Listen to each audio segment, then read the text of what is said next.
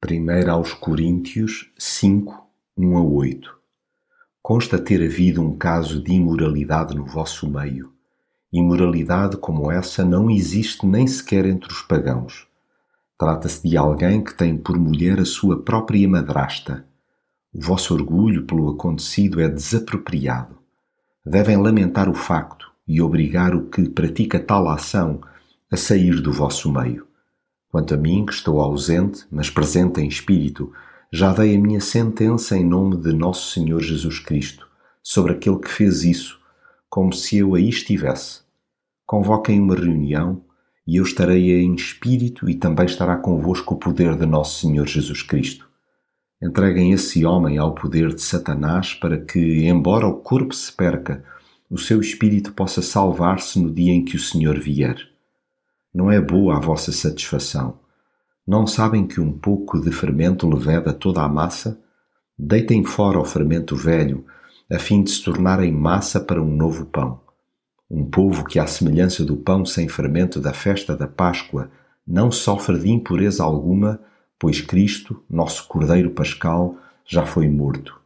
Celebremos, portanto, essa festa sem fermento velho, isto é, sem fermento de maldade ou imoralidade, mas com o pão da honestidade e da verdade. Entre as coisas verdadeiramente danosas para qualquer comunidade cristã encontra-se a condescendência. É lastimável que uma igreja ganhe fama pela conivência com o pecado. Além de fazer perigar a saúde espiritual de toda a família fraternal, coloca em causa o bom nome de Cristo os cristãos andando nas bocas do mundo que não seja pelas piores razões.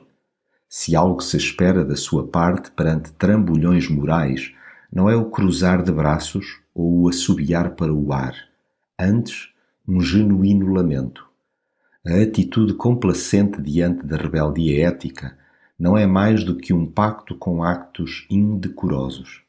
Perder a vergonha é meio caminho andado para encarar com naturalidade a chafurdice no erro. Jamais se pense que há algum motivo de orgulho por se tolerar o mal. Faça-se-lhe frente, sem rodeios ou ligeirezas. Importa chorar cada desvio, mostrar contínua surpresa diante da impureza e lastimar a desobediência. Urge não perder a capacidade de indignação. Ame-se o infrator, mas não os seus atos caídos há que confrontar aquele que prevarica e, se cronicamente insistente no engano, entregá-lo à sua própria mercê. Quem não acata o domínio de Deus na sua vida precisa ganhar consciência que, regendo-se pelas leis do mundo, é aí que terá de dar aso à sua insubordinação. Exerça-se, pois, disciplina, visando sempre a correção e a cura. Limpai-vos, pois, do fermento velho, para que sejais uma nova massa, assim como estáis sem fermento, porque Cristo, nossa Páscoa, foi sacrificado por nós. Por isso façamos a festa, e não com o fermento velho, nem com o fermento da maldade e da malícia, mas com os ázimos da sinceridade e da verdade.